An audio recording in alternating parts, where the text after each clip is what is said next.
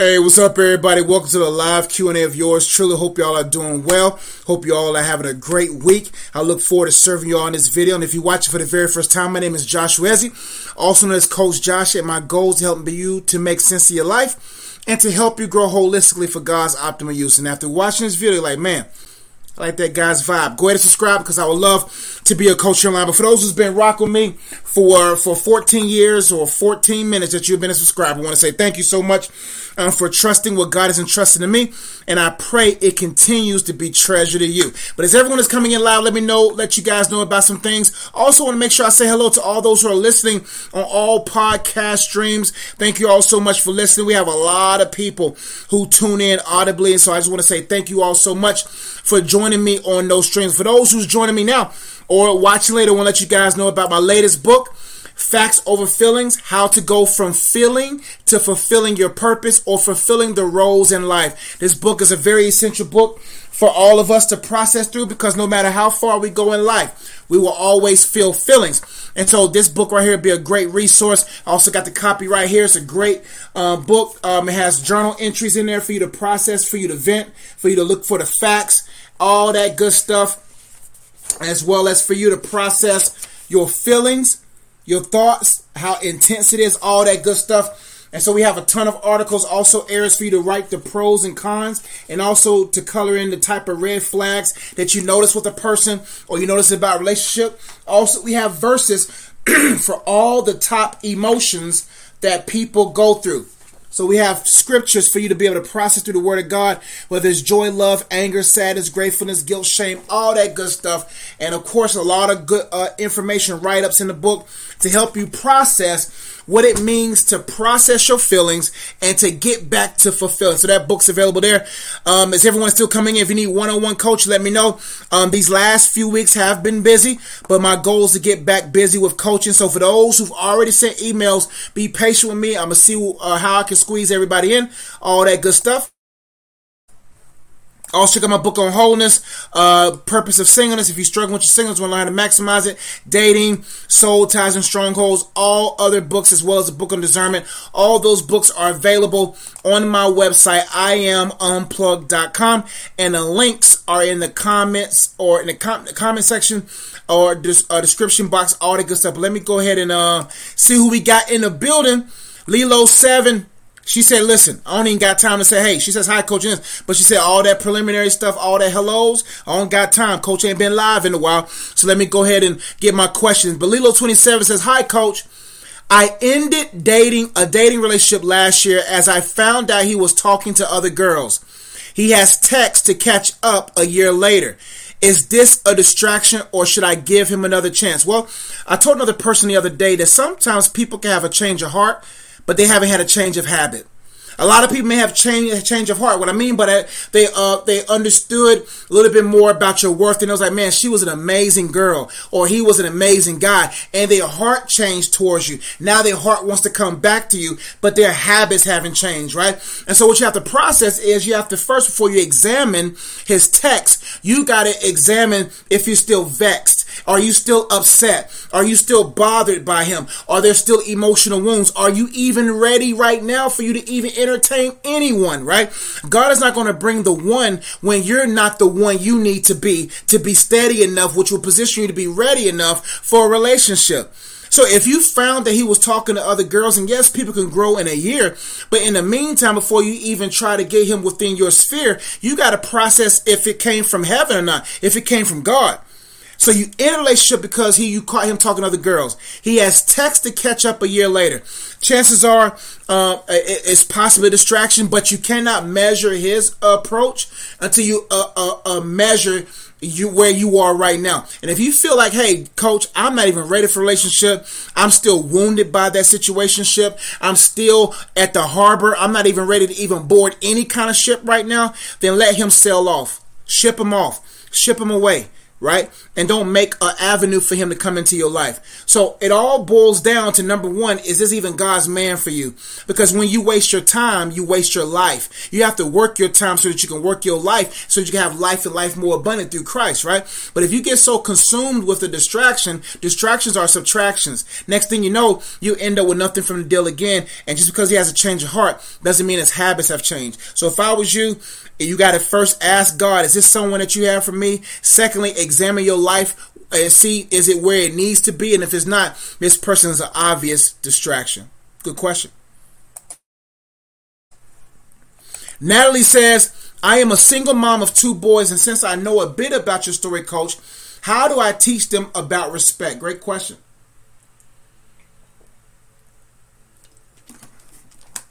Let me read your question again. I am a single mom of two boys since I know a bit about your story, coach.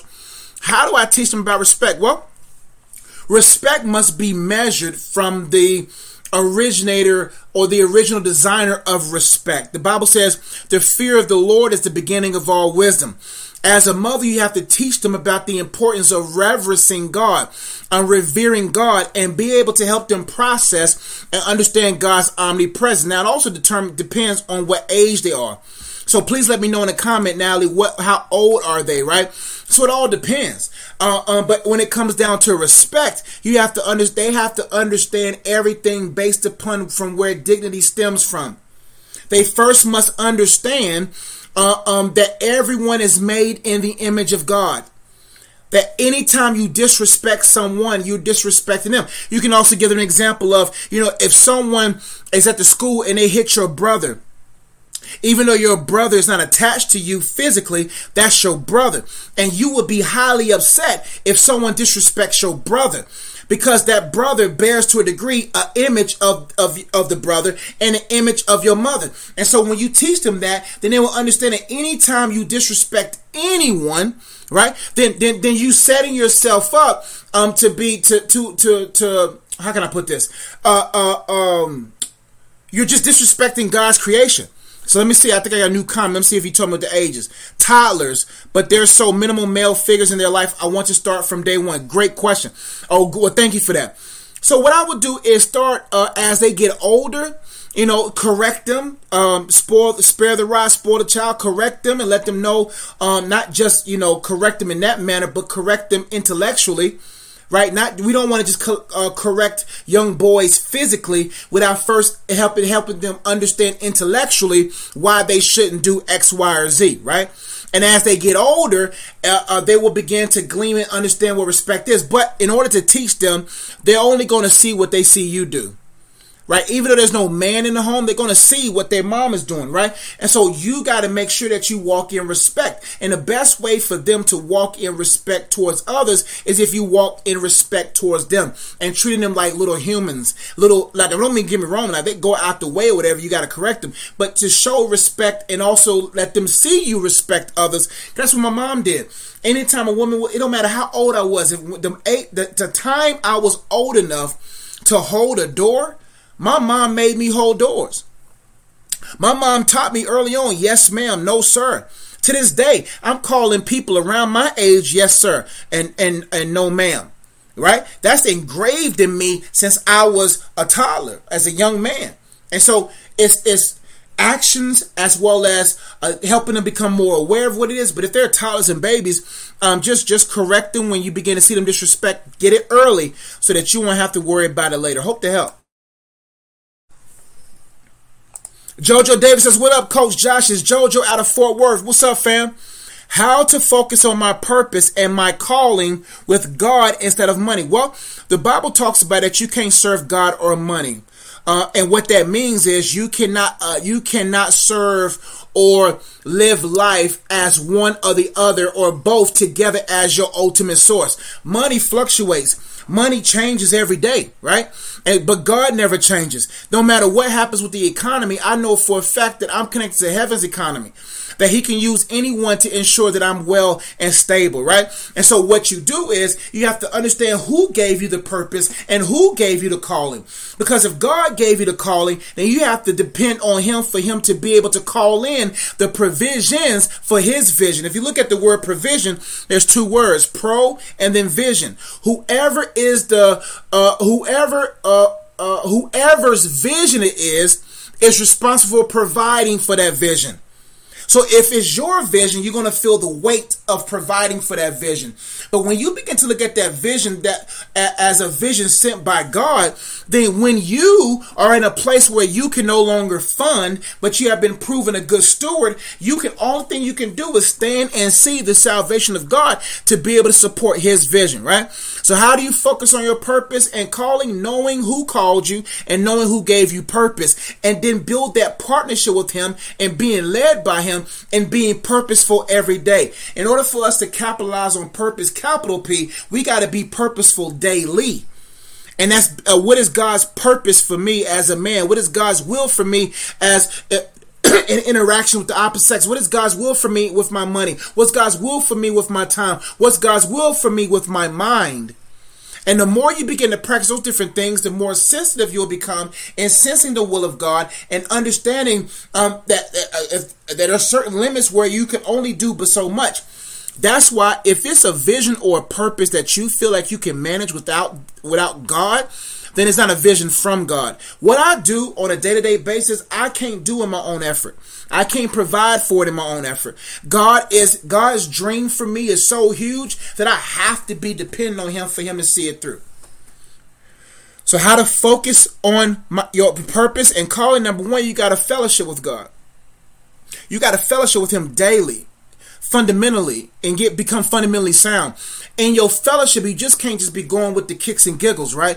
You just can't be going with the oh I read my devotion. No, we got to turn fellowship into fundamentals that as I fellowship with God, I'm also learning the proper fundamentals when it comes to um, the dealings and purpose, etc. Next, you got to practice being obedient. How can we uh, set ourselves up to be obedient to God's uh, uh, rhema word if we're not obedient to God's written word? Because if we don't fellowship and and and, and uh, welcome um, certain fundamentals in life, we're going to lose focus. Also, if we're not obedient and understand the opposition, then we're going to lose our vision. So you got to make sure that you close all open doors to the the devil to ensure that he don't come in with the shovel, burying you in the process. Next, you got to ask yourself, do I have the character of God? See, the one thing I tell kids and I tell people all the time that we are our greatest project. Our goal is to make sure that we every day uh, um, develop the character of God. And when we begin to develop his character, we'll begin to see the difference between counterfeits and counterparts. Next thing you got to do, you got to begin to understand you a little bit better. So you got to understand, hey, am I where I need to be? If you know there's still stuff underneath you that shouldn't be underneath you that's keeping you from from uh, undergoing uh, and be, uh, certain things and being such you gotta get rid of it. And last but not least you gotta learn how to stay steady emotionally, steady mentally. Because what you don't want to happen is to allow the noise to keep you from being poised. I just spell focus. Number one, in order to maintain your focus on your purpose and not really get focused on money, fellowship with God. Because the more you understand fellowship with Him, you understand how He funds things. Also, in your fellowship, you got to develop the fundamentals, spiritual disciplines to help you stay focused and not be uh, swayed by greed. You got to also close all open doors to demonic influences in, in your mind, in your through your ears and through your eyes trying to keep you off the line. You got to also see, okay, do I match God in character and aggressively pursue that transformation through the renewing of your mind? Then you got to get rid of the stuff that's underneath the surface of your heart that's keeping you from playing the part that God wants you to play. And last but not least, you got to stay steady in Him, emotionally and mentally, so that you don't find yourself all over the place when when when things start shaking itself in this world. Hope to help. Christina says, I've been trying to wake up early in the morning before starting my day to build a consistent prayer life. But I have been struggling to keep that consistent. Any tips? Great question. Let's read it again. I've been trying to wake up early in the morning before starting my day to build a consistent prayer life. But I have been struggling to keep that consistency. Any tips? Well, discipline is something that is difficult to do, especially when our counterproductive disciplines are raging. What I mean, there are proper, there are correct disciplines, and there are counterproductive disciplines. Everyone's disciplined contrary to popular belief. Some of us are just disciplined in the wrong things, right? So in discipline, we have to learn how to train our whole being to get it in alignment with the thing that's going to help us better fulfill our assignments, right? And you do that by first not being uh, ungracious to yourself knowing that as you start anything that may be a little difficult, there's going to be some failures. And God understands that, right? So, my tip for you is number one, take your time. Take your time in developing uh, um, this prayer life. It's a journey. Take your time. Uh, uh, number two, be inquisitive. Like the more you're inquisitive and you endeavor to inquire, you'll make more time to spend time with God, right? You got to be inquisitive uh, and, and, and think about the individual that you need to be. There we go. That's my eye. Think about the individual you need to be. Who do I need to be to sustain what I desire to have? Right? So who do I need to be? Because when you have a clear goal about what you have for your soul, then you'll make time to behold the glory of God in prayer, right? Number three, you gotta understand that prayer is multifaceted.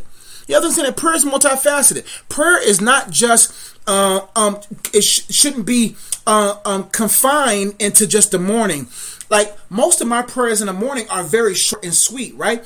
But I talk to God all day. You ever been in, a relationship, or you might be possibly married, or whatever, mom, you could be a family member, and you are on the phone for four hours, but you were cleaning at the same time. Your mom was at the grocery store at one time. Your boyfriend was there. Your girlfriend was wherever, and and, and y'all were on the phone, but y'all was still productive and doing other things. That same thing with God. As I'm at work, there's certain pockets where I just talk to God. Hey God, is there anything I need to do? Or hey God, that's funny, man. Like I talk to him like he P a person. He's a person. And just like you talk to your mom at the store, or you talk to your dad at the wherever you are, or you talk to your man and he's over there cleaning and you're over here doing something else, that's the same type of conversation you can have with God. Prayer is, doesn't mean that you have to be um, perfect with it. You just have to be purposeful with it and understand the purpose in it, right? And then you got to also understand that you got to develop a, a strategy. You got to have a strategy. And what I mean by that is another word for S is to make sure that that your relationship with God doesn't surround your life, but that your life surrounds your relationship with God. And what I mean by that is it's going to take some time to get to the sweet spot. That's the S. The sweet spot is is where everything is organized around your relationship with God and and is fed from relationship with God. So typically what what helps me is understanding that hey if I gotta go to bed early, if you gotta go to bed early to spend time with God early, you gotta do what you gotta do. So you gotta uh, uh, strategically set your life in such a way that as you go to bed, you say, "Hey, man, if I want to get up at 4:30 and I want to go deeper, like you want to play worship music, like you want to really get in there." in intercession and and and, and just uh, uh, uh, and, uh, um, helping your spiritual digestion, right? Then that's great. So that means, hey, if I want to get up at five, I need to be winding down by seven thirty and putting myself in bed early so that I can wake up early to spend time with God. So number one, take your time. Don't rush the process or you're going to be upset with yourself. And be gracious with yourself. I, what individual do you see yourself becoming? Because when you have this picture of yourself as a spiritual giant, then you are growing spiritually and you will understand P, the purpose of prayer, and know that God is a person and that you can talk to God anytime throughout the day. And you don't have to worry about trying to confine this two hour long prayer session when you can spend four hours just talking with God. Maybe in a car ride, maybe in a car ride back home. And you have to be realistic with yourself. If mornings are just difficult for you, God's not sitting there saying you have to spend time with me in the morning. Now, what you can do every morning is to say these simple prayers of thanksgiving. Just say, God, I just thank you for giving me another day. Thank you, God. Just start naming 10 things that you're thankful for. That's a prayer. And then as you go about your day, maybe your ride to work, you don't listen to music. You just talk to God about and you vent and you process, right? And so then you will begin to develop a consistent uh, uh, prayer life off of those tips. Hope to help. Angel M says, Hello, Coach Harry. I'm doing well. Hope you well too. Thank you for asking. God bless. Thank you, Coach. You welcome, Lilo. Uh, amen. Yes, you're so welcome. Joshua says, thank you, Coach. Can I miss out on blessing? Okay. Harriet says, Harriet says, thank you, Coach. Can I miss out on blessings if I turn down an offer from a guy? He is a friend, but I only see him as a friend. Listen, what is meant for you will want to be cemented to you. And and the thing about it is, if your heart desires to know the will of God, if your heart desires to be in the will of God, no matter what, what no matter what you've turned down, it can be turned around. See, it doesn't matter what has been turned down because God is not surprised by what you put down. And if you turn down a God thing, God knows how to turn around that God thing, right? And so God is gracious and kind. He understands uh, uh, the state of our mind or whether or not we were blind or whether we uh, uh were fine spiritually, etc., right? So don't worry about missing out. What causes us to uh, uh, um, you know, get so caught up in these things is because we think that we can mess up God's plan. Do you not do you not know that your mess has already been incorporated into God's plan for your life, that God's foreknowledge is so far down the tunnel of eternity to the point where eternity has no end, but his foreknowledge is so deep down within. He chose you with your future mistakes in mind. I give this knowledge all the time that one day when I teach my son or daughter how to ride a bike, when they ride that bike, I already know in the back of my mind they're going to fall a couple of times. I'm not going to yell at them with they fall surprise because they fail. No, I already knew that in the process of riding, they're going to fall. And so God already chose you with your mess in mind because he's going to use your mess as a message. Do you know how many times that if you was if you was a fly on the wall watching me and my wife's relationship, you would think that that thing would have ended many multiple times, but God in his sovereignty kept that thing aligned. And so what so don't worry about missing a guy, missing a blessing. Don't get me wrong. Now you can mess up uh due to procrastination. I'm not talking about him, but I'm talking I want to make sure I balance this out so that people won't be lazy and thinking they could just uh uh just just think that things are just gonna happen for them. You can mess up and miss opportunities. Like when I was over there in college and, and I had an opportunity to play for Oral Roberts basketball team. And the Holy Spirit told me two or three weeks before basketball practice, tryouts or whatever, he was like, don't play flag football. But I played flag football anyway. And I was over there listening to Lil Jon and East Side Boyz. I was listening to Ludacris. And I was just all in the mix of all that, that, that, that, that playlist, right? And then I went out there and played away and dislocated this finger. To this day, I cannot bend this finger. I dislocated so bad I had to have surgery. And through that surgery, what did I miss out on? Playing for ORU's basketball team. So what I'm saying is you can miss out, but if your heart desires to be in God's will and you turn him down, he can be turned around. Now, second part of the question. He is a friend, but I only see him as a friend. Listen, are you attracted to him? Are you attracted to him? Here it also says, uh, if if he's the guy for me, will God put love in my heart for him? Listen, listen. If if if love has to be put in, then that means that he was never yours from the within, right? So what I mean by that is, if you're just not attracted to him, and you really want to see him as a friend, but you're getting you're getting heavy hearted in your singleness, and now you're like, well, who's around? And whoever's around can put half a pound of a rock on my finger so I can be out of the pool of single individuals, then you gotta check your heart on that. Because if you don't got love for him, like when I saw my wife, you couldn't tell me that I wasn't attracted to her. Right? So if you got a force attraction, you're going to end up uh, you're going to end up finding yourself uh, uh, uh, uh, just really messed up in your marriage, bro. Like, man, you got to be attracted to that person. You got to be able to see yourself with that person. You got to wake up to that person every day. It's not all about physical attraction, but it is the physical attraction that then brings us to see if there's any type of spiritual attraction. Because I don't see your spirit first. I didn't see my wife's spirit first. I saw her physical first and her physical was beauty to my eye. Then, as I passed the physical attraction, after I passed the physical attraction, then I start seeing the spiritual attraction, right? And then when I saw the spiritual attraction, then there was the emotional and mental attraction. So what I'm saying is, if you don't see it in the physical, then you're going to end up miserable if you try to force it to happen. Hope to help.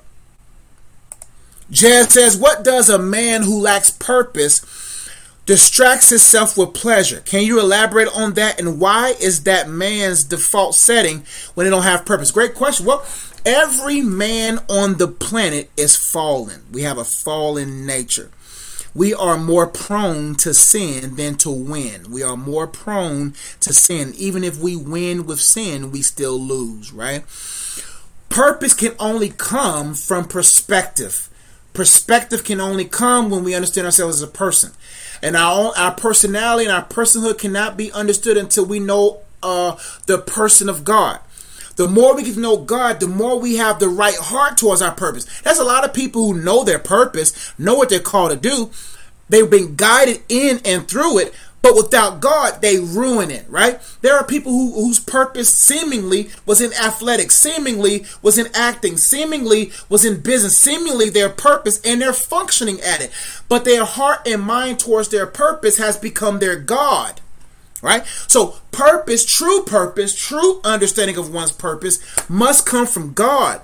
It must come from fellowship of God because it's only through the fellowship of God do we develop the fruitful characteristics of God that's able to permeate in, in, uh, uh immaterially into the material world in the forms of true love, true joy, true peace the fruits of the spirit. The world is looking for those type of trees. The world is looking for trees that are bearing those kind of fruits. And you only bear those type of fruits through fellowship with God because then when you walk in purpose, you're walking more in love. Then people, when they see you in your purpose and you're content with God, they're curious about it. Or when everyone is problematic and in pain, but you at peace, that's attractive. You know what's more attractive than money? The, the fruit of the spirit. Because let me tell you something, it don't matter what goes on in the world, your boss is not going to fire you if you're a person of peace and you're a productive, peaceful person. They're not going to let you go. If you're a productive person who is joyful, loving, peaceful, and you excellent and efficient in your work, you ain't gonna be let go anywhere because those intangible traits are the actual glue of any place.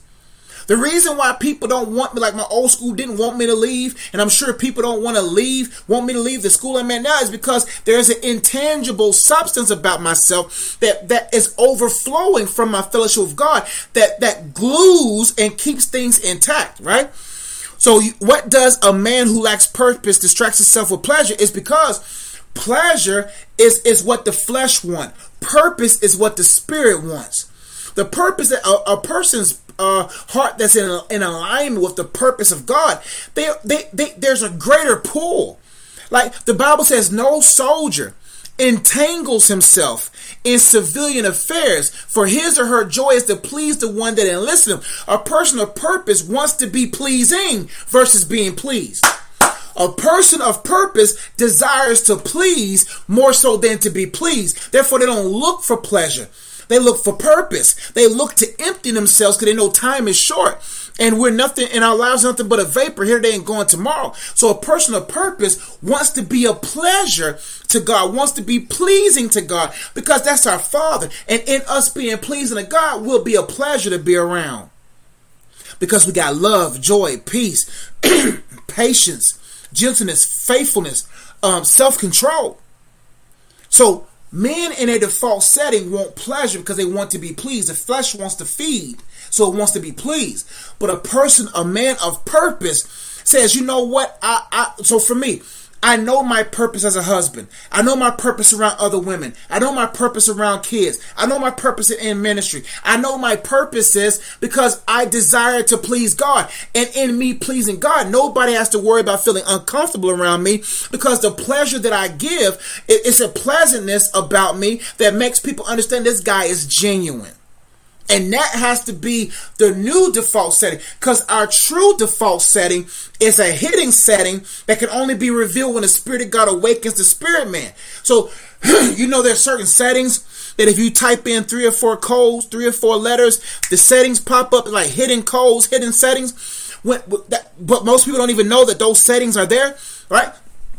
That's what happens when we are illuminated by the Holy Spirit. There are certain hidden settings inside of us that we begin to see, oh, these are the default settings. Now we can slide those sliders over to our true default setting that was evident in the Garden of Eden, but when when Adam and Eve did what they did, those things was blackened, and now they were in their their flesh settings were set, causing things to be disrupted. So I hope that helped.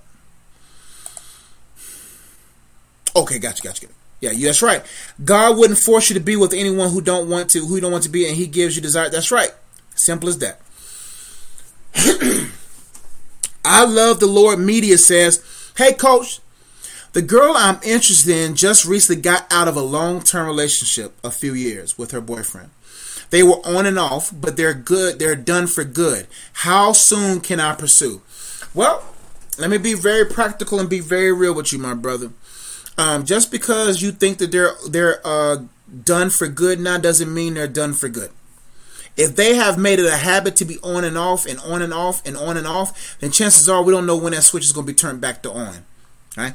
So if she's gotten out of a long-term relationship, you have to be a person uh, that that honors the time commitment that she was involved in, and realize that she is in she's in a season of vulnerability, she's in a season of hurt, she's in a season maybe of potential confusion, she's in a season of of healing, and you can't make no dealings when someone is in healing.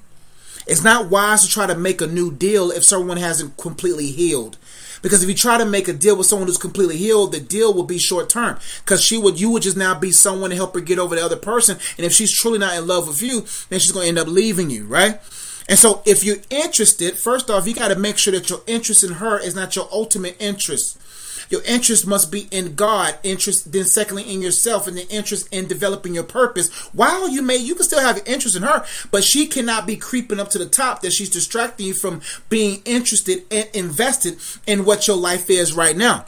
You also say, is it okay for us to be friends, even though I'm clearly interested? Don't be friends until you know that you can uh, um, go further than that. Because what you will do is she'll be looking for a friend, but in the back of your mind, you're trying to do something else, right? So at the end of the day, this is going to be a faith walk for you, a faith test for you, because if this is God's best for you, then you got to let her enter into a place of rest. Because if you become in the picture and she's not completely healed, then then it's going to affect the relationship, right? So I would right now just say, you know what? Especially if you don't know if she's interested in you, what I would do is I would I would keep my keep my space. keep my space, still be a good friend. But but don't get so caught up in that's my motive. Then to the point to where she like, so all you you was doing all that just to get me. Right? But if you want to be a friend, truly be a friend and be a friend with boundaries, right? And then because what I don't want to happen is that you build this interest and your emotions get elated and you get overly excited. And then when you do pursue, and she's like, Man, I just had you in a friend zone. So you have to know what zone you in. If she got you in a friend zone, there's no hope, my brother. So, hey, coach, the girl I'm interested in just recently got, and, and long term relationship means there may be a long term for her to be healed because we don't know what all happened in the relationship. And we don't even know if they're gonna be back on again, right? Because right now she she has more feelings for him than she does for you. Even if she thinks she doesn't, she does. Um, so how soon can you pursue? You pursue when God tells you. That's the best advice I can give you keep interest keep your investment in god and yourself and your personal development and your purpose and then if that's your person god will then tell you to go after it but if not man just be a friend um, and, and don't be manipulative with with with your friendship if that makes sense mj says if you miss church on sundays because of your job is that a bad thing well um, the Bible says, "Don't forsake the assemblies of yourself," because there's something about a corporate. There's a corporate anointing that happens when believers come together. And when believers come together, there's there's encouragement, there's hope, there's synergy, there's a lot of things that happens when people come together. You see that basketball games. Anytime you see people come together and they're all on one accord to a degree, there's some type of energy that as play as as fans come into the stadium and they get excited, it can build momentum into the players to help them play well, right? That's why some teams said we hate to go play in the Garden Arena uh, in regards to Boston because when we go to Boston, their fans are like they are, or when we go to Golden State, their fans or whatever, and these teams teams feed off of them, right? They're the sixth man on the court because their energy builds synergy on the court, helping there to be success, right? The same thing is with the body. Like, like you don't want to miss church for too long, right? Because when you miss church too long, you miss out on that synergy. Watching the game from TV is different than watching the game in person. You can still see the game and it still be great, but when you're in the mix, it's a different feeling. Like I, I would prefer to go to a game than to watch a game, depending on my introvertedness meter. Like if my introverted meter is low, then I'd rather watch on TV. But you see what I'm saying? So it's it's not, it's not a heaven or hell thing. It's a it's a spiritual habit thing. And but at the same time, see when your church is available open another time. Do they have a Sunday night service that you can attend? Do they have a Wednesday night service that you can attend? Uh, and, and and you can kind of find your balance until God opens the door for there to be a new job, right? And so, but don't beat yourself because you missed church. Watch it online. Do what you can at home. But don't forsake the assembly because you never know when you need to be assembled in even of yourself. And you need the assembly to help assemble you. Hope that. TJ Dream says, What's up, coach? Why has uh, God kept me single for 22 years? I've never had a girlfriend. Well, there could be a couple of reasons, a few reasons. Um, that's a, most of the time we feel that God is keeping us out of something when it's actually us keeping us out of something. Before we before we look to God, we got to look at ourselves. We got to say, okay, am I presentable? Am, am, am I am I even uh, prepared for a, a woman? Uh, are my interaction with women awkward? Um, um, am, am I um, um, able as a man to make a woman stable in a relationship. There's a lot of things you got to ask yourself. Am am I uh, um, um, uh, taking care of myself? So there's a lot of different reasons why we're single. Now, the, anytime someone hear my heart, for anytime someone says, "Why has God?" then then the question then being builds up in my brain. Why have you asked yourself the same question? Let's say if your name is Rod, instead of say why has God, you should say why has Rod. Why why has God versus I say why is God? Because God can keep you single, but God could be possibly keeping you single because you're not ready to mingle. You're not ready to step out there that you're going to be more problematic than purposeful to relationship. Now, in the meantime, don't even worry about why you've been kept single. I've had those same frustrations. But when God said, Josh, look at the mirror, and I put the mirror to my face, I was like, yo, I'm not ready for that race. So the more you, the more you turn and look at and turn your face into the mirror, which is the word of God, right? The more you begin to say, okay, this is like a mirror. I'm gonna look into this book to see is there anything wrong in me. And then in the meantime, I'm to allow this word and my spiritual disciplines and for what I know to help my mind to be renewed so that I can be transformed into the image of God, which would then make me a little bit more attractive to the woman that God has for me. So don't say why has God, say why have me? Why have why have what have I done to keep me single? All right? And so don't worry about never having a girlfriend like listen, um God has a different path of preparation for each of us. You can go all your life without a girlfriend and know exactly how to be the right man to a girl. And what I mean, but don't get me wrong, uh, uh, uh, the thing about God, He'll teach you. Like, like you don't need practice for purpose. And what I mean by that, for your person. Like, you don't need to be, I got to go practice with 15 different women just to find out if I can be a good man to my woman. Like, the more you stay in fellowship with God, the more you become familiar with your purpose, and the more you become familiar with the things that are that are positioned and and evident or should be evident in a man's life. And the next thing you know, you'll have that stuff in your life, in your system, and you'll be able to, to treat that woman amazingly. Hope to help. Oh, we only got two more. That's it. Thank y'all for entrusting me with y'all's question. Trusting me with y'all's question. I didn't realize. You welcome, TJ. Bro, I always look in the mirror first. Before I look at God, I look in the mirror. Is there anything that's inferior in me? Is there anything that that that shouldn't be superior in me? All right? I got to look in the mirror and look at me and say, what do I need to change to put myself in position for an exchange? You see what I'm saying? And, and so I hope to help. Just as I receive a prophecy from someone that it is your season of love. If you were in my position, how would you approach God on your next steps on what to do and what should be your mindset in moving after? Uh, or how can we be wise like you, brother? Oh, okay. So same question. Okay. Let's read your question again. I received a prophecy from someone that it is your season of love. If you were in my position, how would you approach God on your next steps on what to do and what would be your mindset in moving moving after it? Great question. Well, prophecy was designed to confirm what God has already made clear to you. Right? And you also have to understand that some people's prophecy is generic. A lot of these prophets are scammers, right? So you have to examine the prophet. It, it was that prophet self-seeking? Did that prophet seem slimy? Did that prophet say this in front of everybody? Um, did this prophet uh, uh, uh, seem manipulative? Did his prophet have more exp- his clothes or her clothes were more expensive than anyone else's thing? Did they care about how they look? Were they were they were they self-seeking or self-centered? If they're self-seeking or self-centered, they have any habits of that, right? Then I wouldn't trust their prophecy because that prophecy sounds very generic. It is your season of love. I mean, it was just February last month. So that if that prophet told you that in February, I wouldn't be surprised they was utilizing the, the, the pressures of Valentine's Day to give a generic prophecy to make you feel like you're in a season of love to get you distracted. See, prophecies cannot be a distraction from the ultimate prophet. It cannot be a distraction. Some people's prophecies are are are are prophecies. Prophecies. Their, their prophecies are prophet seeds, meaning they're trying to profit off a seed prophecy in your heart to garner control or to garner change from your soul or from your pocketbook. Right? So some of these prophecies are prophet seeds to try to have control over you for seasons, right?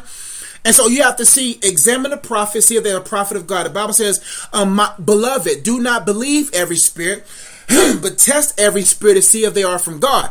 For there are many false prophets in the world. So that sounds to me, as an OG in this thing, that sounds like a very generic prophecy. And the fact that you said you had to go and approach God about it seems like that this is the first time you heard about it. But if God did not first tell you weeks ago, days ago, before you met that prophet, that, hey, hey, son, I'm moving you into a season of, a relationship of love, and then this prophet came around and then prophesied it, all the prophets that I saw talk to people privately, more so than publicly. When you think about um, the prophets in the Bible, and when they was public, they were chastising folks. So if you were in my position, how would you approach God? What I would do is I put on the shelf and let God confirm it. And what I mean by that is you're always in a season of love. that sounds so generic. Are you in a season of love? Uh, um, season of love can mean loving on yourself, loving on God, love as far, as far as relationship. So what I would do is keep walking in love towards people. Say, you know, I'm in a season of love, and I'm gonna walk in love uh, with God. I'm gonna walk in love with myself. I'm gonna walk in love with others. But when it comes to your love life, you got to give that to the one that loves your life more than anyone so that you can become familiar for who the love of your life is. So your mindset cannot allow this prophecy to become a distraction, thinking that this is of God. And it, you you know when a pro you, God will prep you for the prophecy. God will never prophesy to a person's heart that is not prepared to handle it. Because if you get a prophecy that you're supposed to be the season of love, and that prophecy mindset turns into idolatry, then all of a sudden, why would God in His foreknowledge prophesy to you when He knows good and well that it's not going to be beneficial to you? So your mindset should be, all right, cool. I'm gonna put on the shelf and I'm gonna see how I'm gonna see how God confirms this. God has God will confirm that thing multiple times to let you know if you're in a season of love. But if you feel like after you got that that you became so enamored by that prophecy to the to the point where it's become a distraction, then I will subtract that prophecy out of your mind because it, it sounds very generic to me, and I won't dive deep into it until you get uh, a not a ton, but a good handful of confirmations from God. And it is what it is. Now, what you can do is prepare for that season for love. In the meantime, prepare for that season of love. As a man, you say, okay, no matter what, I, this may be the preseason. Right now, before the season of love come, maximize your off season and be prepared for the preseason. The off season is when you're a single man. Off season when you're getting yourself prepared, man. Off season is where you begin to see eh, how can I be handsome? Do I have anything? Do I have something to hand her? That's what makes a man handsome. What can I hand her? Do I have something to hand her? That's what truly makes a man handsome. Do I have something to hand her? Do I have a, a valuable last name to hand her? Do I have a, a valuable uh, financial uh, understanding of money to hand her? What are those somethings that you can hand over? That is what will increase your handsomeness. Right? If you have nothing to hand over, you lose your handsomeness because women are not attracted to us as we are attracted to them. We think that if we get in the gym and don't get me wrong, people women want a fit man and want a man that can can handle and carry things, but they're attracted to what you can hand over. What, How's the value? Well, how valuable is your last name? Some of us young men, we focus so much on our nicknames than we do our last names, and our nicknames have more value in the streets, have more value in the sheets than our last name can have uh, in life with a woman. So you got to say, is my last name valuable? When I hand her my val- my last name, does my last name have some value? Does my financial understanding have some value? Does my work ethic have some value? Right? So in the meantime, in your off season, my friend, I will focus on the some things, that those some other things that you can hand over to a woman that she will find great. Then when the preseason comes, when you're able to date her and court her, all that kind of stuff, that is an enjoyable experience. That you that you respect her pace. You expect you respect um, um, um, the, the the the the feelings that she may have as she gets to know you, and then you can be in your season of love. So if you're not in your season of love right now, as you in the off season, make sure you allow the love of God come inside of you and then grow in love with yourself and then love your purpose. Be in love with it and then all of a sudden you'll find the love of your life.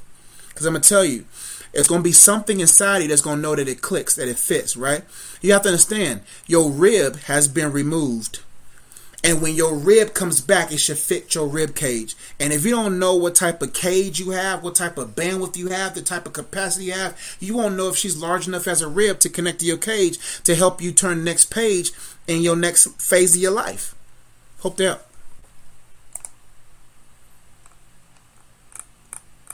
Two more, I gotta go.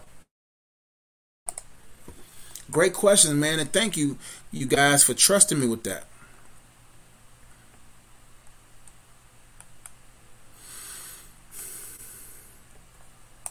Jezo says, How can we be wise like you, brother? I want to one day be able to guide my kids correctly when they have questions. No problem, my brother. Like, um, man, the wisdom comes from God, man. I remember when I was a child and I heard the story of Solomon. And I said, man, I want to be wise like Solomon, God. I just simply asked him. I said, God, I want to be wise like Solomon, but I want to be able to manage my wisdom better. I was a young guy, maybe 12 or something like that, 12 or 13. And then I just I just have a supernatural gift of wisdom, bro and I believe it came from God because I asked Him. Uh, but my wisdom increases as I get into the to the pages of God's Word, as I begin to see God how He wants to be seen, bro, and, and make God number one and put God in the center, man, and really grow in love with Him, man. It's really that simple, man. It's difficult. It's simple in explanation, but it can be difficult difficult in application, right? So I don't want to gloss over the application piece but I put put years in. But when it comes to wisdom, God says, if you lack wisdom, ask of me. He don't withhold no wisdom. If there's two things that God will automatically answer. 99 because there's always there's 99.9% chance of God answering these two prayers that quick. Asking him for wisdom in something and desiring to be in his will. If you want to know your will, God will show you that thing because he wants you in his will. And if you want wisdom for situation, boom, he'll give you wisdom for situation.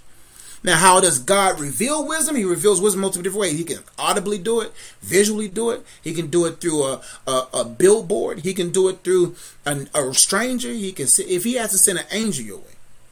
So my wisdom comes from I understand I know nothing. I ask I ask a lot of questions too. I'm very inquisitive. Uh, you know what I'm saying? And and I learn from my experiences too, bro.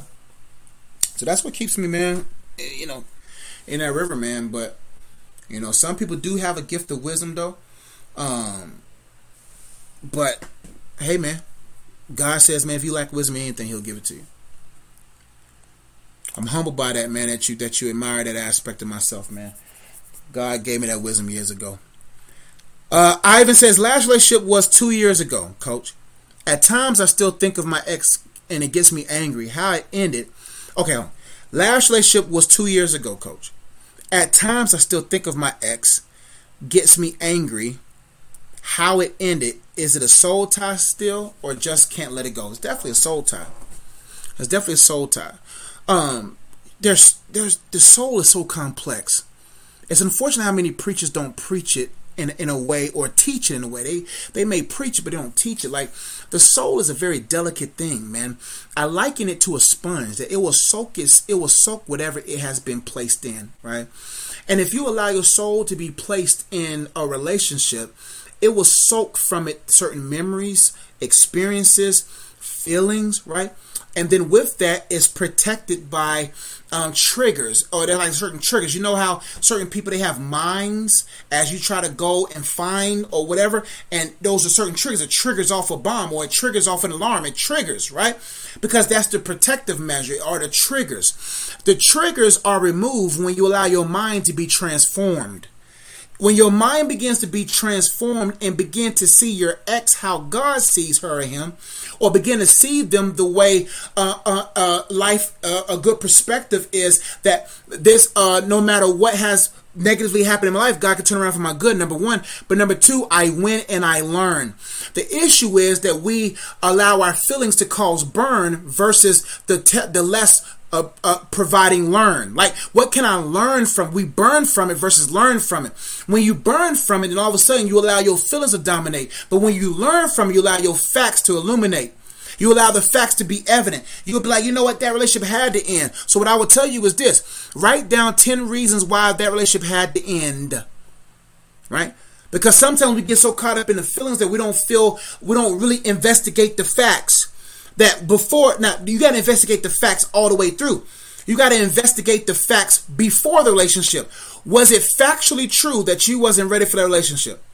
Was it factually true that the Holy Spirit warned you about the relationship? Was it factually true that you were immature before the relationship? And was it factually true that you saw red flags for the relationship? You got to see the facts before the relationship. Was your heart ready? Was you content with your singleness? Were you just young and dumb? Right? Respectfully. So you gotta look at the facts before the thing, and then the facts why you was in the thing, and then find the facts of why that thing had to end.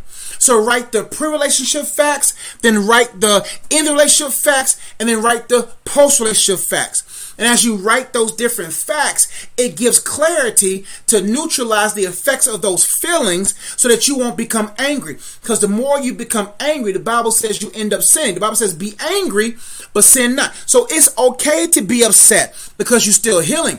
But the reason why people don't really truly receive their healing is because they never allow their souls to heal. So what you got to do is you got to say, hey, be honest with your hurt. Yes, you hurt. But what can you learn from the hurt? Because if you don't learn from the hurt, you're going to end up in the dirt prematurely or just in, in, a, in a dirty situation. So, why is it getting you angry? Are you angry with yourself? Did you feel like you messed it up? Did you feel like you ruined it? And sometimes the reason why we can't get over somebody because we don't have grace to our own selves. You got to be gracious to you and say, "Hey, we make mistakes. We win and we learn. I don't care about who I hurt in my past. It don't, I, don't, I don't care. God done forgave me. I don't care if they didn't forgive me. I'm not saying I hurt people. Probably have. We all have hurt somebody. But I'm not going to allow beat myself up because I hurt some girl or I hurt a friend or I hurt somebody. No, I don't got time to worry about the hurt. Hey man, my bad. I'll pause and move on. Soul ties, let's get deep into it. And I have a book on soul ties I think it would be beneficial to you, my brother. It says the, it's the purpose of freedom, how to untie soul ties and uproot strongholds. It's a great book that I think would benefit anyone struggling with soul ties and whatnot. But you have to understand what's in your soul. Your soul is multifaceted, man. Your soul houses your thoughts. Your soul houses your memories. Your soul houses your emotions. Your your soul holds your ideas. It holds your memories. It holds your intentions. It holds your perspectives. All those areas have to be renewed. So now you got to say, okay, what are my thoughts towards my ex? If your thoughts towards your ex are vexing you, then you got to say, okay, I got to change the way I think. You got to shift your perspective to guard your mind better th- than to allow these triggers to trigger thoughts and make you consider if you ought or ought not, right? So you got to have your thoughts renewed. You got to have your memories renewed. The greatest weapon, the greatest minds in our mind as causing explosions are our memories. Because the enemy knows if if I can get you to move into something that's not meant for you, then I can cause moments. Moments that are going to impact you your whole life. Significant moments leads to significant memories. Significant memories lead to significant momentum. Significant momentum leads into significant movements again. So he knows if I can get you in a significant moment in a relationship and get your heart bruised, your heart broken, your heart hurt, then you'll never get over that if you don't shift your perspective towards that. And then it will build momentum in the form of anger. Now you have this momentum. I want her back. Or now the momentum leads you to try to be successful at something just to prove to her that you can be successful without her, then find yourself upset in the process. So he knows memories have an effect, but my memory should be a place of reference and a place of residence. My memories have to be a place of for me to learn from, not burn from, right? You also got to renew um, your emotions and say, why am I feeling this like this? When you have a flooding of feelings, is because that person uh, you use to try to fill the void in your heart that only God can fill. So you feel deeply towards them because they don't have enough depth in them to fill that cavity in your soul that only God can fill. So now you got to ask yourself, okay, uh, uh, am I full of God? Am I endeavoring to fill myself up with purpose so I can get back to fulfilling, right? My purpose. So you got to ask yourself those questions. What were the facts before the relationship? What were the facts in relationship? What were the facts post relationship? What were the facts? Because facts leads to acts knowing the facts leads to better acts, better actions, right? Better activity. And then you got to find ways to neutralize that feeling. The only way those feelings will begin to subside is if you allow your mind to be renewed on the inside. Hope they help. Reaching High says, Can sin keep someone from being blessed with the wine? You best believe it. Sin will cause you not to win in anything, even in relationships. Keep sinning, man. You won't you won't find yourself keep winning. As simple as that. Sin will keep you from the one. And a lot of people, it's their sin that's keeping them single. Sin, single is spelled with sin first. Some people are single because of their sins. The man that you want don't want to be with you. The woman that you want don't want to be with you if you in sin. You think my wife wants to be with me if I was watching porn all the time? You think my wife gonna want to be with me if I was doing some dumb stuff? No. So in order for me to win, I had to clean up the sin, not in me, but the transforming of my mind, knowing that I'm righteous before God. And that humbles me and should be inspiring to me to want to live righteously in my life because I have true revelation of God's goodness towards me that draws me to repentance. In other words, from me turning, causing me to turn away from my sin because I felt something better. Right? So yeah, sin for a lot of people is the reason why they're single.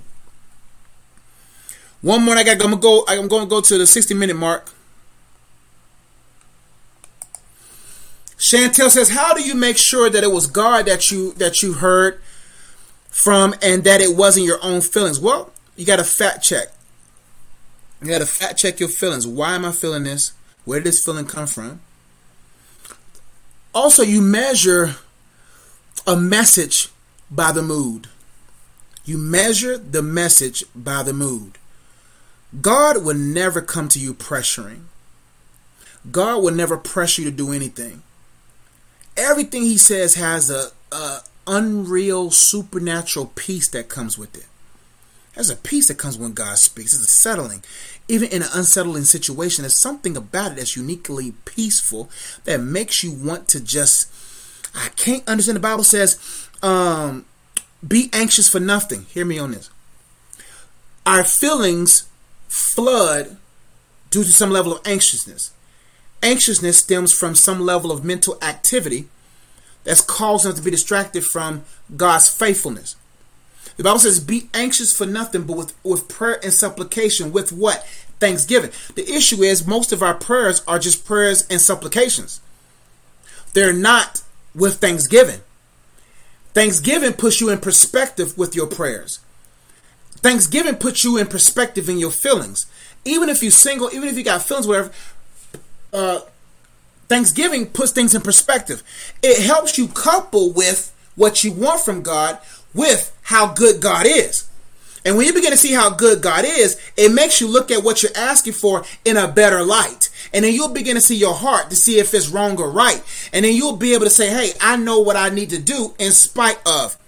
All right? So that's what that does. With thanksgiving, make your request known to, God, known to God. And then the peace.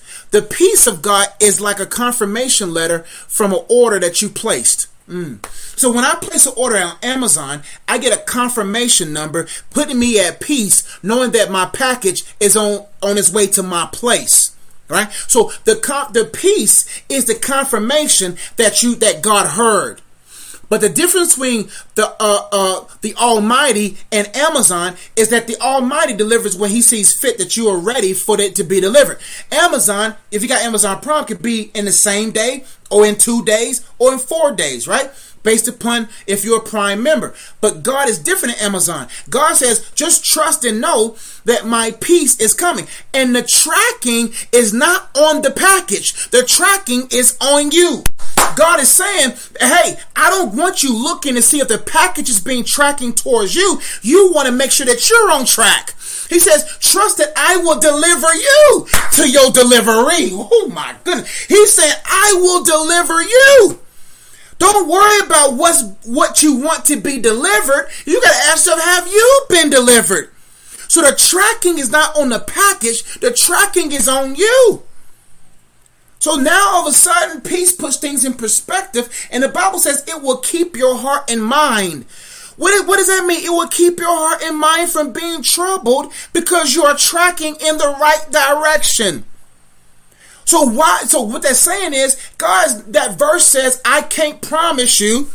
That you will have what you've prayed for in a matter of minutes, days, or weeks. But what I can promise you that it, I will give you my peace, my confirmation number, my confirmation, letting you know that I'm initiating transformation that will bring you to your delivery.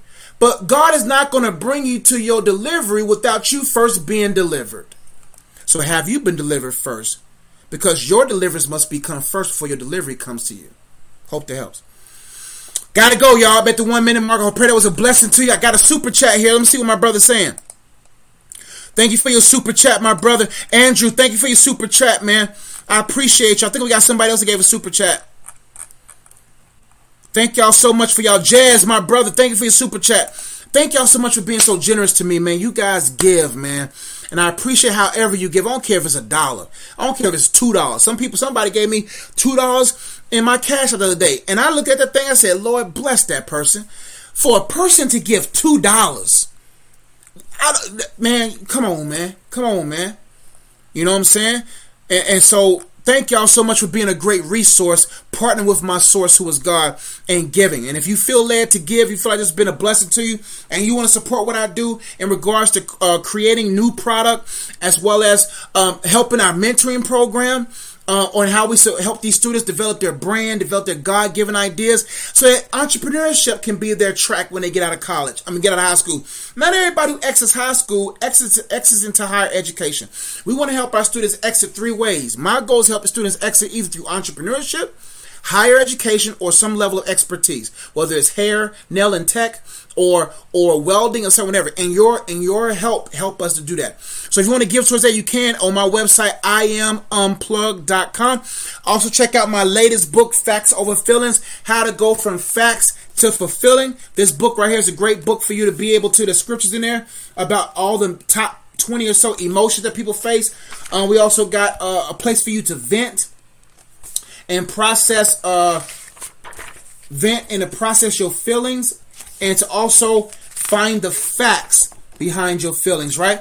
And of course, I have articles to help you uh, process your uh, feelings, as well as I also have a pros and cons uh, worksheets for you to be able to uh, determine the pros and cons of a person opportunity relationship, and also the red flags you may have noticed, etc. It's a great book, great resource to help you process your feelings so that you can find the facts so that you can get back to fulfilling your purpose. Also, check out my uh, Wholeness Journal. It's a great book to help you process your wholeness to see if you're ready to hold the important things of life well. We also got a card game that you can get with that. I got to start promoting my card games better because, man, the genius that God has given me is more in my card games than in my books, man. So go to my website and check out all four of my card games. Uh, we have a card game called Dating Prep. Um, it's, it's, a fun game to play with your significant other or someone that you're courting or dating and to see if you're on the same page. Also got a game called Memory Muscle. Um, it's a fun game to memorize scripture. Also got a game called Whole. It's a fun game. Whoever spell Whole wins. And I got a game called Facts and over fields. It's a matching game. You remember those matching games where you had to find the two pigs or find the two horses? We have to find the same feeling. So you got to find a love factivity card and a love uh, uh, um, filling card. And if you find the same love and love, you do an activity and you, you have a great discussion. It's a fun game on that as well. If you're struggling with your singleness, you want to learn the purpose of it and how to maximize it, here's a great book for that. If you want the book version of the card game called Dating Prep to learn how to date God and date yourself become dateable, here's a great book there. It has questions in it that will either help you in the wrong relationship or extend the right relationship. If you need a, a book of support to help you with uh, soul ties and strongholds, The Purpose of Freedom is a great book. If you want to know more about how to discern the difference between a counterfeit and a counterpart, this book right here, man, is one of my favorite books that I've written. We also have a children's book for kids, I think fourth grade and up. Uh, well, fourth grade to about eighth grade. I'm, I'm making a high school version of this, but high school kids can benefit from this as well. Middle school, elementary kids, definitely. High school kids, I don't know if it's too cheesy for them, but it's a great journal for them to be able to process their art form. Great book there. If you struggle with uh, spiritual warfare or you want to learn how to put on the whole armor of God, this book, World War Me, is a great book as well. If you want t-shirts, merch, and all that good stuff, it's all on my website. I am unplugged.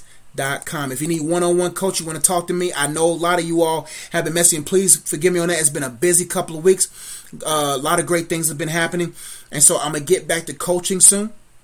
And so, if you need one, let me know what your budget is. And uh, also, if you have messaged me about your coaching, check your spam folder. Some people saying my responses are going to their spam, so check that out there. So uh, let's see what we got at the bottom. Uh, how Dominic says how to book coaching if we already emailed over three weeks. Dominic, I think I saw your email. Email me again because I get a ton of emails, a ton of emails. Right? Thank you, Ivan. I'm gonna take my wife out, man. I appreciate you, man. We're gonna get us a. We don't really do steak, but we're gonna we're gonna we're gonna do some Italian. You know, we're gonna do some. We're gonna we're gonna take. Thank you, brother. That's love, man. And if, however y'all support, some of y'all just y'all, some of y'all send me in the cash app. Hey, coach, get you something nice with this, or coach, do this with this. And I appreciate that, man. Y'all really keep me fed. I'm joking. My wife feeds me well, but I'm talking about y'all keep me us fed because we go out. Some of y'all y'all give us money to go out and stuff like that. And so we appreciate however you give to support the students or just to support um, book development or you want to just we just want to give something nice. I appreciate that, bro. But uh, Dominique, I think I saw your message. Send me a message again and put Dominique in the um Dominique in the subject tab. What's my cash app? My cash app is uh Joshua Ezzy. Uh, uh let me see. Uh here we go. I'll put I'll put that in the in the box right now. Thank y'all for y'all support, man. I appreciate it. So here's how all the ways you can give and support. Um, my cash app is Joshua as you can give on my website, uh, iamunplugged.com. Uh, and thanks, bro. We're gonna we gonna eat something good, man. I appreciate that. Um, I think Facebook it said it. it uh, wait a moment, then try again. It says Facebook didn't go through, but uh, my cash app is Joshua Ezzy. You know, I feel weird about doing that, but she asked. You know, but but you know, thank you, thank you for that. Um, but Dominique, let me know. Put Dominique in a subject tab. All right. Um, put Dominique in the coaching in the subject tab, and you'll hear from me soon. Okay. And stay on me until you hear me, because man, life is full for you, boy. but I want to serve you. Thank you for reaching out and trusting um, me to be your coach. Let me see if anybody else say anything. Please read mine, coach. Man, you said please. Danny, uh, Danny, where you at? Did I already answer your question, Danny? Hey, coach, I've been dealing with, with sexual sin porn despite knowing better. I'm worried that I've been in a cycle of making a practice of sin, and I appreciate option and accountability. Um, okay, this is what I will help you with right here. Don't beat yourself up. The goal is is progression, not perfection. If you focus on perfection, you're going to plummet. You got to focus on progression. When it comes to porn or any type of sexual or any type of sin, you got to literally take your life moment by moment. Sometimes we get so caught up in the moment that we want to be in versus the moment we're currently in. Right? So even though you know better, and and so let me tell you, let me just from yours from your question, let me tell you know what I let me let you know what I can see. When you know better and you desire to do better, those are great evidences of salvation. It means that you're uncomfortable with your sin. There's something on the inside of you, the Holy Spirit, someone on the inside of you that's making you his presence alone. It's making you uncomfortable with the sin. Now you must be able to, with his help, develop the systems and the foresight of why that sin is dangerous and how to overcome that sin. Don't worry because practicing sin is different. It's about the posture. If someone is doing sin but want to stop doing it, that's not practicing it. That's that's progressing out of it. That's the process of getting out of it. Some people are some people are removed out of sin cold turkey. And it's like a deliverance, right? Some people depending on see the thing is the reason why there's possibly an addiction to the porn or addiction to some type of sin is because you haven't looked deep within to see the root of the sin. We oftentimes try to treat the fruit of the sin, but not the root of the sin. If you only treat the fruit of the sin, the fruit is going to grow back. Right now, we just got out of a winter. We got out of winter, whatnot, right? All the trees are bare. In the next couple of weeks or so, those trees are going to start sprouting again because the roots are rooted, right? So every now and then, if I don't treat the roots, then I won't have different fruit. So the question is, what? How was you introduced to porn? Are you using porn as a relief? Are you using porn when you are in anxiety? Are you using porn as your supplement of medicine to get you out of temporary feelings of meddling in things that you shouldn't be settled in, right? And whatever that is, the void or the God or the or the wound has to be given over to God for God to then bring deliverance through his spirit to change your perspective of what your dad may have done, your mom may have done, an uncle or aunt or a friend or ex have done that has opened the door for you to enter into pornography as a way of stress relief or as a of whatever, and also in, in uh, investing more time into your purpose. Idle time is the devil's playground. Idle time leads to an idle mind. Idle mind leads to idle hands, and idle hands will then be used for idol worship. So now you got to begin to look at the root if you want to change the fruit. Right? So you know better, but you're learning how to do better. And you have to be kind and gracious to yourself. And now you also got to see the sin for what it really is and how it will damage your future relationships, how it will psychologically mess you up and give you unrealistic sexual expectations. See what I'm saying? So I hope all that helped, family. So what's the root? The root will change the fruit. Also examine um, the sin for what it really is and see, hey man, I can't win with this sin. See yourself in the righteousness of Jesus, knowing that the Father still loves you. The Father knows you in that, and He's helping you to progress out of it. And don't beat yourself up. Hope to help. Gotta go, y'all. Idle time for real. She said for uh Dammy Dammy says for real, I've been using it as a false comfort. That's how it was for me. Porn and honey buns was how I got through a lot of things. And that wasn't the right way to get through things because it got me into deeper things. But then when I began to find Christ as my comfort, and because what got me messed up was my ministry became my idol, success became my idol. And when those idols became rivals, then I found myself in the midst of sexual sin as well as eating a lot, right? Now, on the deliverance I need is for the Holy Spirit to deliver me from bougie snacks.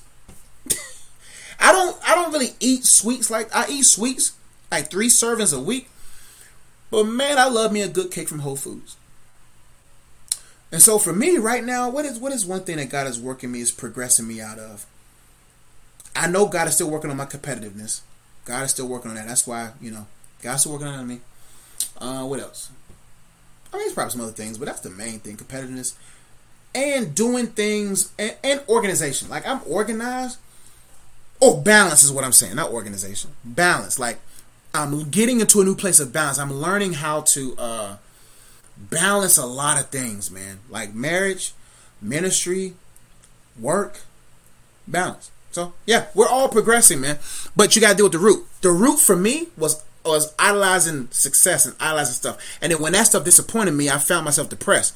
And the next thing you know, I was losing that stuff as to make me feel better. To, I used to make an excuse like, "Oh, I'm gonna do this because it helps ease stress." It ain't nothing wrong with this. It's gonna help me ease stress. I was lying to myself to make an excuse for myself to do that. Right. So, idle time for real. Yeah, idle time is dangerous. You so welcome, family. Thank y'all. Thank y'all. Love y'all. I gotta go. It's been an hour and fourteen. I know I haven't been. A, I haven't done a live in a while. It's been seven days. I was like, bro, I ain't did a live in seven days. That's unlike me, but that's how busy life gets. Uh, T. Sally, you use something. What is a great example of false balance? I don't think that's, a, that's I don't think that's a such thing as false balance. It could a false balance could be produced out of what is balancing you. If God is not balancing, there's a false balance. So some people feel balanced because they have a lot of money. They feel balanced because they have a lot of money. Oh, I'm balanced because I have a lot of money. But what happens when the money falls? Then you unbalance, right? So if God is what's balancing you, then you'll always have the right balance, right? So, man, oh, man, look. Uh, well, thank y'all. Thank you, Harry, for blessing. Thank y'all so much for y'all super chats. I appreciate y'all. And all those who's giving on a Cash App. And, man, y'all are, thank y'all, man. It's very humbling. I got to go, y'all. Love y'all. Y'all be blessed. I'll catch y'all tomorrow for sure because I'm off work. Love y'all. Y'all be blessed. Be safe out there, man. Stay in the will of God. Peace.